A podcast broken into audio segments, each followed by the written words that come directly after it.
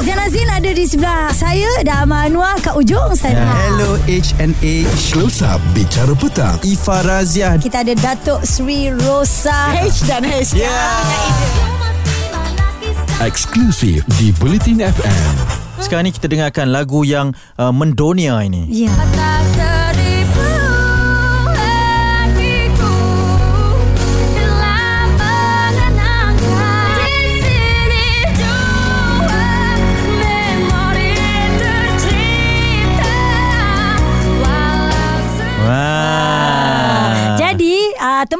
Yang saya sebut tadi bukan kita sengaja sebut. Ah, kenapa? Tiga-tiga tempat tu dia dah pergi. Ya betul Ah, Kita, ada. bawakan Kita Sheila ada uh, Saya Tak belum lagi Sebab saya nak perkenalkan ni Okey, okey, Kita silakan. bawakan Sheila Hamzah Sama kita Selamat Ya, datang Sheila Assalamualaikum. Ah, tinggi adik lah hari ni. Akak tengoklah kasut kita pun eh. Alah kan Macam mana je lah eh, betul, Sheila okey Apa perkembangan terkini Sheila Alhamdulillah saya baru apa kira lancarkan single terbaru yang bertajuk Jauh Hati. Hmm. Uh, Pada siapa tu? Uh, Okey. Jauh Hati pada siapa?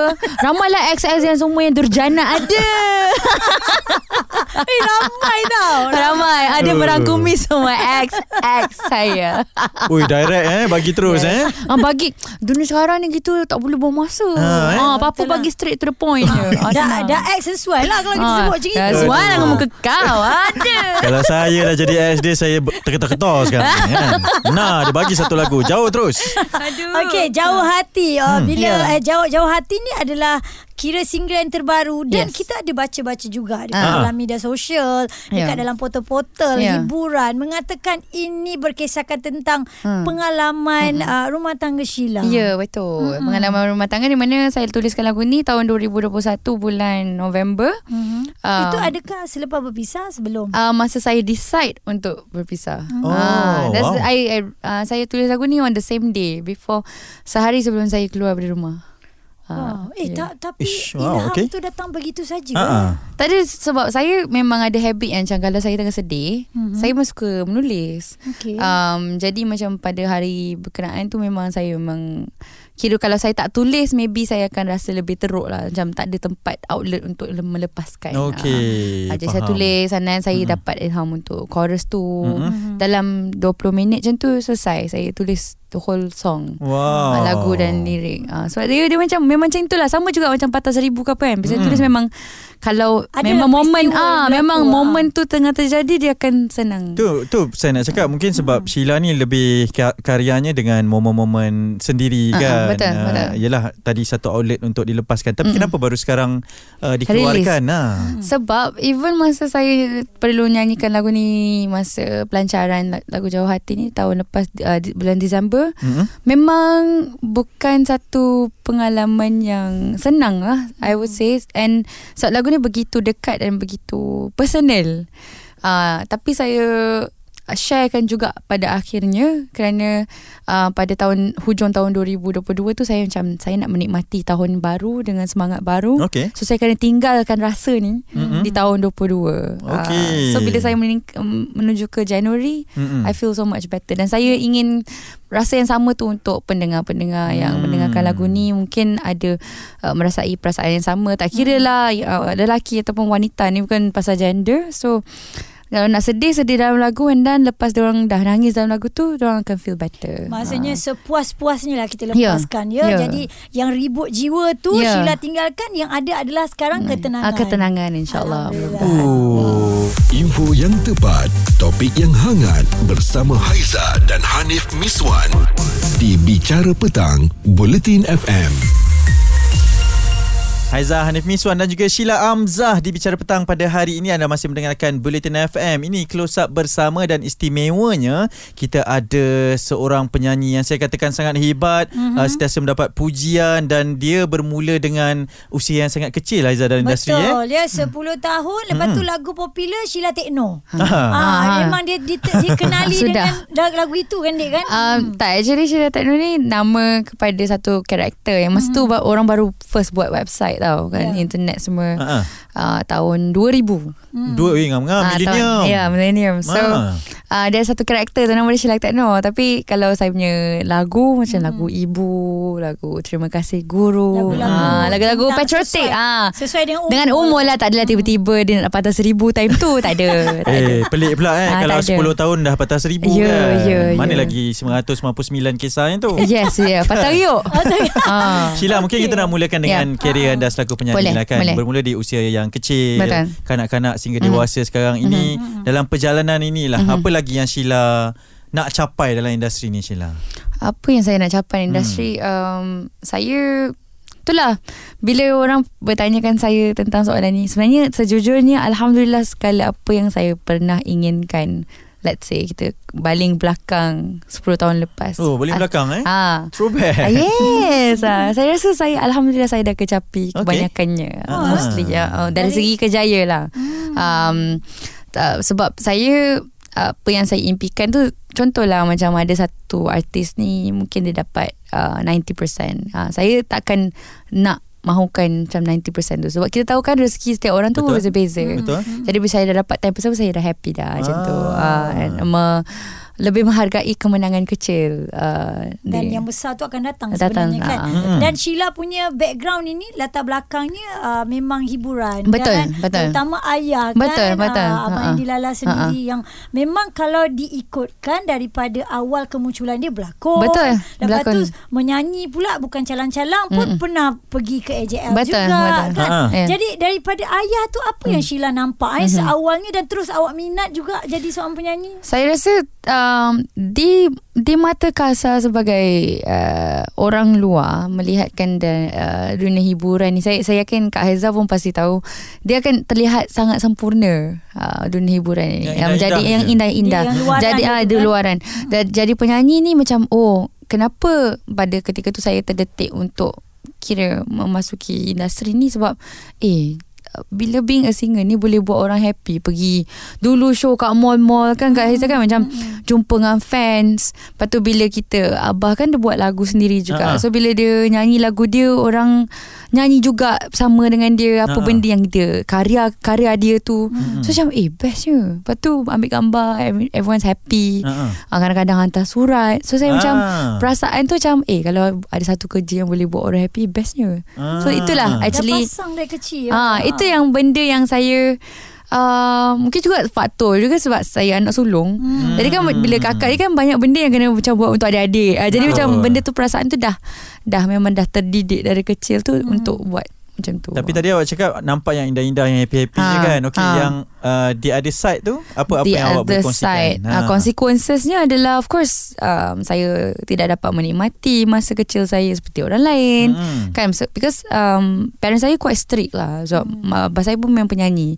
jadi macam segala apa yang mungkin dia bina uh, nama baik dia uh, benda tu tanggungjawab yang besar kita kena galas tu kita tak boleh menjadi normal hmm. uh, macam tak boleh keluar dengan kawan takutkan melara tak tentu hal kan Okay. uh, benda things like that lah so daripada uh, masa kecil uh, zaman remaja hmm. uh, dia berlalu begitu sahaja Ah. Ada rasa kesal tak Sheila?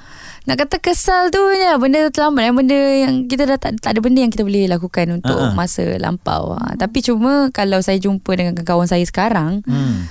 dia orang terkejut jumpa saya sekarang sebab selepas saya bercerai Uh, saya macam ibarat macam Oh freedom betul Dia ni kan ah. Ah. Pergi bersukan sana Saya memang bukan seorang yang aktif uh, Dari segi sukan dan sebagainya Sebelum Ah, ini? Sebelum ini Memang Ah. langsung tak Saya baru start actually last year Mm-mm. So bila start tu Muay Thai lah Badminton lah um, eh, Dan sebagainya lah Gym semua kan uh, So sekarang ni Saya memang ter, Fasa yang Sangat-sangat hyper And banyak orang macam datang saya Datang dekat saya macam Oh macam very lively Kalau sebelum ni saya kejut je, macam tu. Okey. Awak release lah ni eh? Release yes Wow. Dia melalui perkara-perkara yang mungkin sebelum ni menjeruk rasa. Ya, betul, Ah, betul. Dan bila kita dah free tu, awak pula bagi vibe positif Ah, orang. betul, betul. Ah, Betul. tapi saya pernah tengok dia main badminton. Ah, ya? Ah. Lagi banyak ah uh ah uh ah daripada pam pam eh. pam pam. Dia pukul ke tak? Eh, dia, dia mesti masa bulan 6 tahun lepas. Ah, sekarang dah tidak lagi. Saya serius sekarang. Come on, Saya ah. saya main pun bukan dengan calon orang abang Hafiz Hashim All England Ah. kenal kan? Ah, yelah. Ah, yes. Hafiz Hashim tu bukan calon-calon orang lah. Yes. Ah, dia pun memang kalah main dengan saya. Ah, kalau macam ni Sheila kena join saya lah eh kat Spectator Sukan. Isu semasa, hiburan dan sukan bersama Haiza dan Hanif Miswan di Bicara Petang, Bulletin FM. Ini adalah close up bicara petang. Kami bawakan kepada anda Sheila Amzah. Baru saja kita bawakan Abang Aming hari itu. Okey. Banyak kisah yang kita korek. Setuju. Begitu juga dengan Sheila Amzah yang juga- takkan terlepas. Betul dan beliau juga adalah finalis eh untuk AJL ke-37 Betul. itu nanti kita akan kongsikan Kita simpan dululah Sheila kan Ya, baik. keterujaan tersebut sebab Baik. sekarang kita nak tanya sebab awak ni yalah uh, dalam dunia industri hiburan ini Aha, betul. Uh, mungkin macam awak cakap tadi lah privacy memang kadang-kadang tak ada kan Ah, betul. dan banyak sekali kisah kehidupan awak yang menjadi perbualan Sheila eh Ah, betul, betul. Uh, yang mana satu yang paling terkesan uh, sepanjang dalam semua benda yang berlaku ni Sheila Saya rasa lebih kurang sama je. Lebih kurang sama je sebab dia um, setelah dah menjalani and dah move on daripada semua perkara, saya melihat segala apa yang pernah menjadi buruk tu sebagai satu pengalaman berharga untuk uh, macam mana apa yang saya dapat sekarang. hmm. So saya nak fikir um, tentang regret ke tentang um, kalau saya boleh putar balik waktu untuk saya nak tukar sesuatu saya takkan. Biar Okay. je. Mm-mm. Mhm. So anything yang pernah terjadi tu saya akan biarkan dia terjadi dan saya I'm glad it happened. Mhm. Hmm.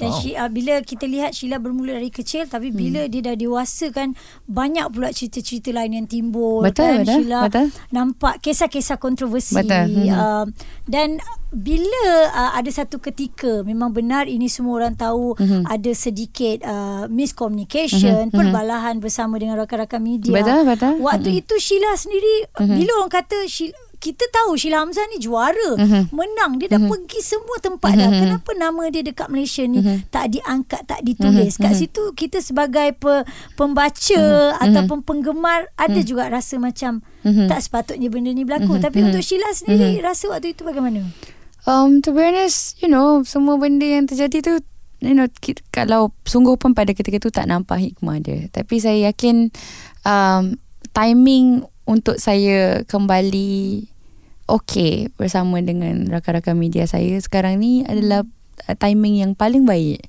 Di mana fasa kehidupan saya, cara saya berkomunikasi, cara hmm. membawakan diri saya. Bukanlah saya nak cakap dulu saya tak macam ni, saya masih macam ni.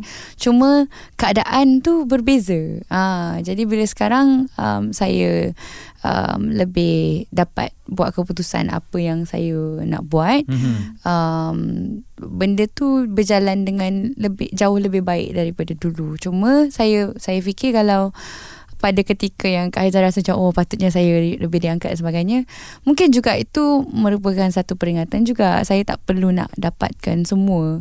Mungkin kalau saya dapat semua mungkin saya akan jadi orang lain yang mungkin lupa ke apa you know all those things yang kita tak boleh nak jangka kan Hmm. ha, so tak apa Alhamdulillah saya syukur dengan semua jenis Pernah keadaan terdetik sepatutnya awak rasa awak sebegitu sebab dah dah menempama di luar sebenarnya pernah pernah tak Um, terdetik? saya tak pernah meletakkan you know justifikasi untuk orang pengharapan kepada orang lain untuk memberikan penghormatan pada saya hmm. Hmm. apabila saya dah apa kira uh, berusaha sebaiknya. Hmm. Hmm. So benda tu saya akan beri pada diri saya sendiri. Okay. Uh, so I'm not going to like macam expect pe- other people to like praise ke pra- those uh, praises ke sebab pada saya macam tak apa it's okay mungkin tak ada rezeki mungkin orang tak nampak lagi it's fine ah so macam sentiasa kata yang baik-baik yang positif yang boleh dibawa ke depan sebab sekarang um, I'm sure uh, ketika pergolakan tersebut berlaku mas, um, you know mereka pun masih panas kan? Hmm. kalau kita paksakan benda yang you know tali tu dia memang boleh rentak macam tu je and boleh terputus macam tu je. But I think sebab saya lebih ambil pendekatan untuk berdiam diri macam Mhm. instead of cakap apa-apa uh, so Dan Alhamdulillah kan biar uh, masing-masing okey. ha, Hmm. life fasa kehidupan masing-masing pun berubah mengikut peredaran waktu Hmm. jadi bila sekarang bila jumpa balik pergi mana-mana pun best je. Macam dah tak rasa tu satu pengalaman yang mendewasakan untuk untuk kita semua. Wow. Hmm. Oi, matangnya eh. Hmm. Hmm. Dia dah melalui segala benda kan Hmm, Sheila ya. kan. Ha, jadi pengajaran lah sebenarnya Ya, kan, betul, Sheila, betul, kan? betul. Hmm. Ya, Betul. okey banyak lagi kita nak ungkap dan juga singkap bersama dengan Sheila Amzah. Kupas isu semasa, bicara petang bersama Haiza dan Hanif Miswan di Bulletin FM. Haiza Hanif Miswan masih lagi di konti bersama dengan anda semua dan ini adalah close up bersama mm-hmm. istimewa Sheila Amzah kami bawakan buat anda semua eh. Yap. Siapa yang tak kenal kan? Betul. Ibu kepada Seth Wise Ya, ya. betul. Anaknya dah berusia berapa tahun? Tiga Sheila? tahun. Tiga Ah. Se- tahun. sebutannya Alhamdulillah. sebenarnya macam mana Haiza sebut tadi macam Betul, Seth Wise. Seth, Wise. Ya. Suka menidakkan kawan. Tak baik. Kita dapatkan daripada sumber yang sah. Ah, betul lah mak dia kan. tak, tak pasti jangan kongsi. Okey Sheila. Ya, saya. Uh, mempunyai seorang anak Ya. lelaki Ya. dan Sheila pula sekarang bergelar seorang ibu tunggal. Betul, betul. Um, sewaktu sebelum berlaku perpisahan Mhm, itu, mhm. pergolakan yang berlaku itu adakah uh, waktu tu anak mungkin tak memahami lah Sheila kan. betul, betul. Tapi macam mana terlalu kuat diri awak untuk mengambil keputusan berpisah? Mhm. Untuk saya Yalah ni dia, berbalik juga pada individu Untuk saya um, Saya fikir untuk kekal bersama dengan uh, suami For the sake of Oh saya tak nak anak saya ada You know Membesar dalam keluarga yang bercerai Mhm. Tapi Bekalkan tapi at the same time meletakkan diri kita yang terakhir sekali untuk difikirkan. I think tu benda yang salah bila sebab masa ketika saya membuat keputusan tersebut Hmm. saya memang saya dah memang dah lama abaikan diri saya sendiri. So I always put people first. Hmm. Tapi dalam masa yang sama yang uh, detik yang ter terpilu adalah apabila melihatkan wajah anak tu kita rasa kosong. Kita memang rasa tak happy and bila seandainya saya letakkan kira macam mata saya ke arah saya sendiri kalau macam melalui anak Ya, mak saya nampak miserable sangat nampak sedih now macam tu macam nampak macam uh, tak terurus Ya. And saya tak nak anak saya ada vision tu, hmm. Hmm. pengalaman itu uh, melihat saya. Sebab to me untuk menjadi uh, ibu bapa yang terbaik adalah kondisi mental dan fizikal Betul, ibu baik. betul. Ibu bapa Sihat, perlu ya. sangat sehat. Betul. Jadi barulah kita boleh mempersembahkan terbaik untuk anak kita. Kalau Hmm. tak dan macam mana kan? What's Ah. what's the turning point? Apa apa turning point bila awak dapat kekuatan ni untuk untuk put yourself first ni Sheila? My turning point is very simple sebab saya rasa macam Seth tak minta untuk lahir kat dunia ni. And saya rasa dia tak deserve untuk dapat versi saya yang tu. Hmm. Saya nak jadi versi saya yang terbaik Yang sekarang. uh, yang sekarang yang hari-hari happy, yang bila pergi kerja, balik kerja happy. Um dan uh, persekitaran anak-anak kita membesar pun sangat-sangat penting. Ya. Setuju? Uh, di mana um, re- saya tak perlu berkata apa tapi resultnya adalah da- anak saya dari dari, dari tak nak bercakap Mhm. uh, dia selective mutism sekarang dia bercakap tak berhenti bercakap dia because like he's happy too kan uh, benda, benda tu makan masa yang agak lama sebab um, dalam uh, semasa saya berpisah dengan suami uh, anak saya umur 2 tahun lebih uh, memang satu perkataan pun tak ada memang Wow. langsung tidak ada Okay. sekarang dia dah boleh baca Dah boleh Everything like in a sentence Dia boleh baca Wow. Alhamdulillah. Ha. Jadi kat sini kan kita boleh tengok eh ni Hmm. eh kalau ibu bapa yang sihat maksudnya uh, sekelilingnya Mhm. anak pun efek sekali Betul dan anak pun nak macam Sheila kata Hmm, tadi lah hmm, kalau hmm. tak dia pun akan terganggu juga Betul, betul. pembesaran dia kan Betul. Sheila ni mungkin soalan yang klise juga orang Okay. akan tanya bila Sheila perasan yang sebenarnya dengan bekas suami memang tak ada lah Oh. hati sebenarnya Dah lama dah Dalam actually um, Since Okay first year uh, Lepas saya Give birth tu lah Lepas saya Ada Seth Wise uh, Memang Memang dah rasa tak best lah. Tapi yelah kita Saya bukan jenis Cepat give up ni orang So saya cuba Cuba cuba And paling, keadaan paling genting tu sepe, uh, Semasa PKP lah Tapi there's nothing we can do about it Sebab PKP Ya. Ah orang nak nak pisah pun punyalah panjang panjang dia punya Queue. list dia. Mm-mm. Orang nak bernikah pun ramai Hmm. kan. Ha, jadi saya pun tur, turutkan hati macam okey tak apa sabar lagi sabar. Until yang saya jenis yang macam bila saya mencintai seseorang uh, saya akan mencintai sepenuhnya. Saya akan berikan everything. Sampai se, se, semana saya boleh. Ya. Tapi the moment bila saya rasa saya nak tarik balik saya akan tarik 100% juga. Ya. Nothing's left for you. Mhm. Uh, saya jenis macam tu. Dan mungkin anak awak masih kecil lah pada waktu ketika itu kan. Yes. Tak, tak faham lagi. Hmm. Mungkin nak fahamkan dia nanti bila dah besar. Hmm. Tapi macam awak nak memahamkan Hmm. keluarga contohnya Sheila sebab Oh. keluarga dikenali awak dikenali Ya betul. macam tu? Um, saya tidak mengalami kesukaran lah untuk me, untuk memahamkan mereka hmm. kerana at that time um, saya tak minta nasihat daripada parent saya. Okey. Ha, saya cuma beritahu mereka I'm gonna get divorced. Hmm. Sebab sebenarnya kita kena letakkan ke, ke kepercayaan pada diri kita sendiri untuk membuat keputusan untuk hmm. diri kita sebab yang menjalani adalah kita. Yeah. Jadi kita walaupun orang lain boleh berkata apa-apa hmm. yang orang nak cakap kan tapi yang menghadap hari-hari tu kita kan. Hmm. Uh, so my parents um, if kalau macam my mom of course dia macam oh tapi kan baru lagi macam tu. Hmm. Hmm. Tapi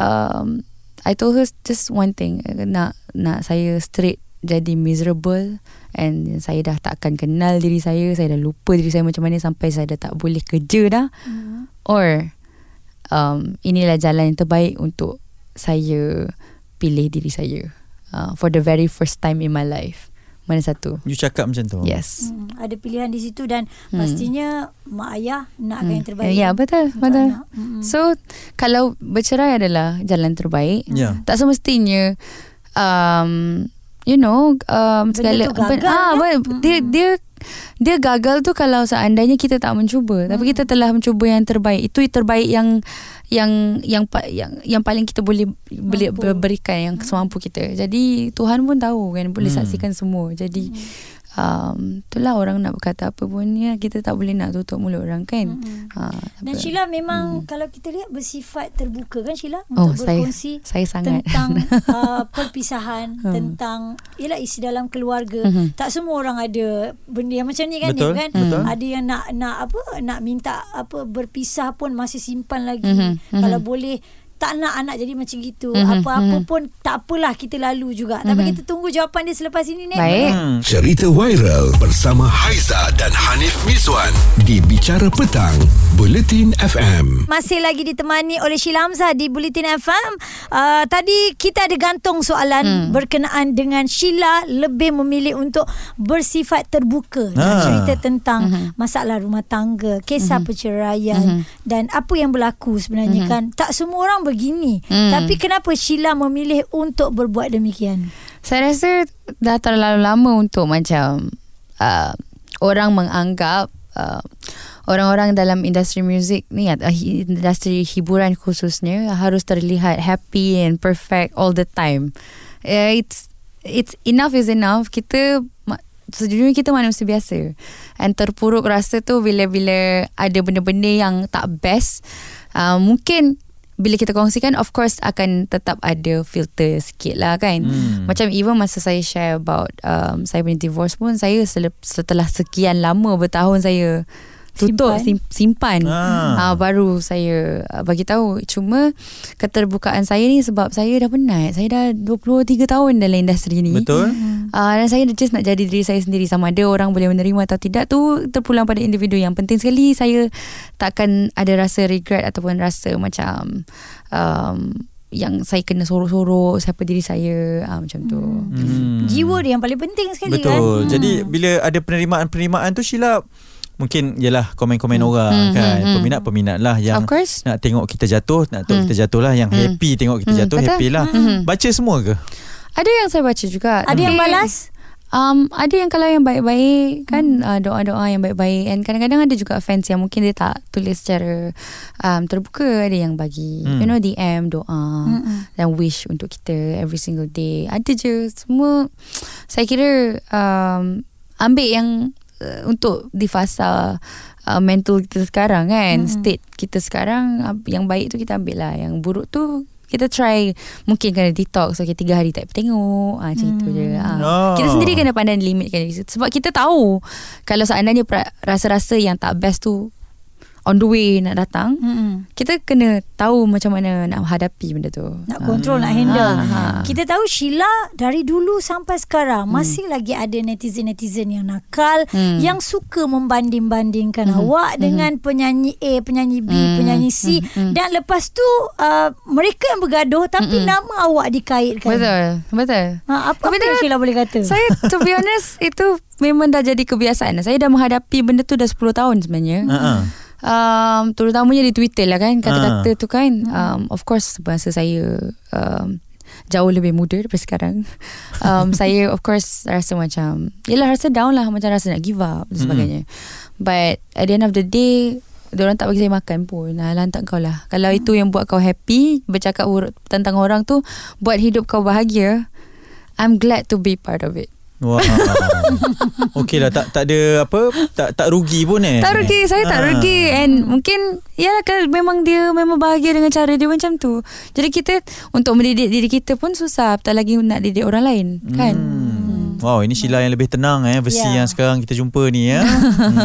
Info yang tepat, topik yang hangat bersama Haiza dan Hanif Miswan di Bicara Petang, Bulletin FM.